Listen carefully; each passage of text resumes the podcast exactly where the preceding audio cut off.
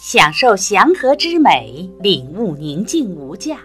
您现在收听的是美国自然文学的经典之作《低吟的荒野》，作者西格德 ·F· 奥尔森，翻译中国学者程红。草原上的复活节下篇。原野那端十字路口边的教堂响起了钟声，这时我才想起时逢复活节的早晨，举目望去，可见白色的教堂及其尖塔，车辆正陆续在教堂周围汇集。我低头看看自己湿漉漉满是泥巴的靴子，破旧的夹克衫，或许他们不会介意。我匆忙穿过原野，翻过栅栏，惊起了一只在那里藏身的雄野鸡，接着花了点珍贵的时间观望它不慌不忙地从我面前走过。可是它一走近可以隐身的树篱便急速奔跑，那情景好像在最后拼命逃离之前还是应当活得有尊严有模样，不能失态。教堂的院里已经停满了车，许多从小路上来的车，车身溅上了斑斑点点的黑粘土，而那些从农场沿柏油路来的车则干净雪亮。男人和稍大一点的男孩拘谨地身着节日礼服，站在那里谈论拖拉机、耕地、小麦和牲口的价格。女人和女孩子已经进了教堂，在那里布置从各家带来的百合花和天竺葵，用以庆祝复活节。身穿野外旅行装的我感到与他们格格不入，如同红冠带菊鸟，我是一个外来户，一个漂泊的过客。该进去了。男人们走向宽敞开阔的入口，跨过门槛，我走进了生平所见过的最洁净的小教堂。窗明几净，地板和长椅一尘不染，讲坛的四周和每个窗台上都摆满鲜花。这教堂里面如同有着海鸥、绿头鸭和宾玉的池塘及翠绿的原野一样可爱。这里没有那些一周或一月开放一次的陈腐闲置的房屋，这里是野外的一部分。聚集的人群此时安静下来，在上帝的房屋里可不能窃窃私语，举止轻率。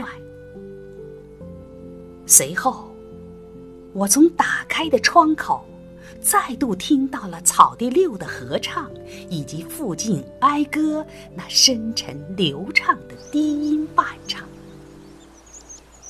一阵清风拂面，千里大草原的气息从窗外飘来，与甜美的百合花和浓厚的天竺葵的香气融为一体。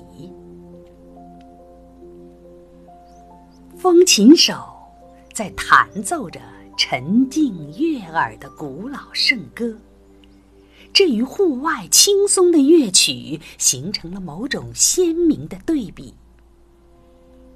我能听见这两种乐曲。渐渐的，这两种声音开始融合，我意识到，由哀歌低音伴唱的草地六的合唱，成了高雅堂皇的古老圣歌的背景音乐。牧师起身，伸出他的手，人们俯首，他开始祈祷。我们的上帝和天父，我们在你的名义下聚集于此，赞颂你，请求你赐福于这个复活节的早晨。这话语在教堂中不断回响，继而我又听到草地六的叫声。我知道，他的话在某种程度上反映出草原上复活节的宁静与美丽。让你的仁慈降福于我们，让我们了解你的慷慨，让我们在你的面前谦卑。人们依然低着头，那些人知道绝望的干旱，尘土高扬的原野，栅栏上堆积的黑色粉沙，在无情的炎热和风中旱死的根苗，填满了尘土的水井，家中四周枯萎的树木。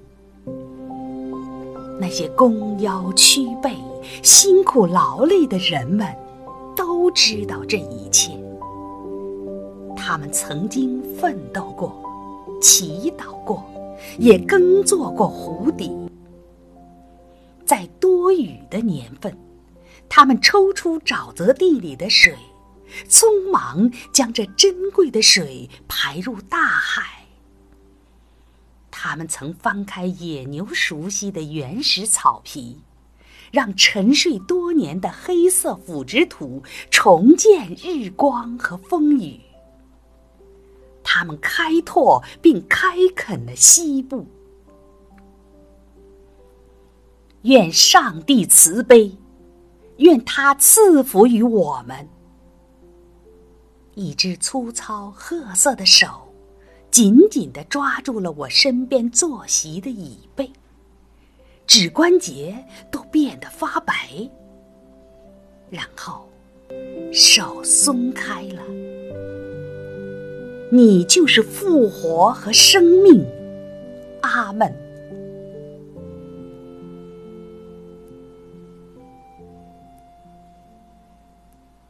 人们直起腰，伸手取圣歌谱。一个漂亮女孩子甩了甩满头的金发，望向窗外。她捕捉到通道对面一个男孩的目光，嫣然一笑。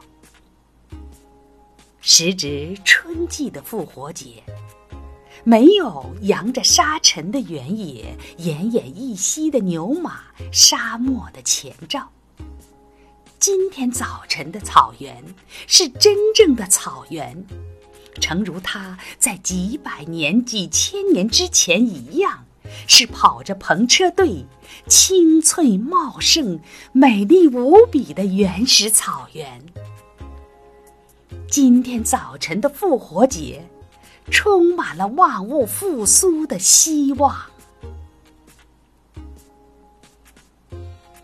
礼拜结束后，我们来到室外，年轻人叫喊欢笑，人们相互致意和告别。汽车开向宽敞的大路，随即又剩下我独自一人。时值正午，太阳高照，草地六安静下来，哀歌也停止了低鸣。我看得见汽车开向小路，时往那些点缀在草原上、掩映于青柳和白杨中的小岛。此时是吃午饭的时候，人们可以享用鸡肉、苹果饼和果酱，是人们放松、休息、探亲访友、忘记过去的时候。感谢您的倾听，下期见。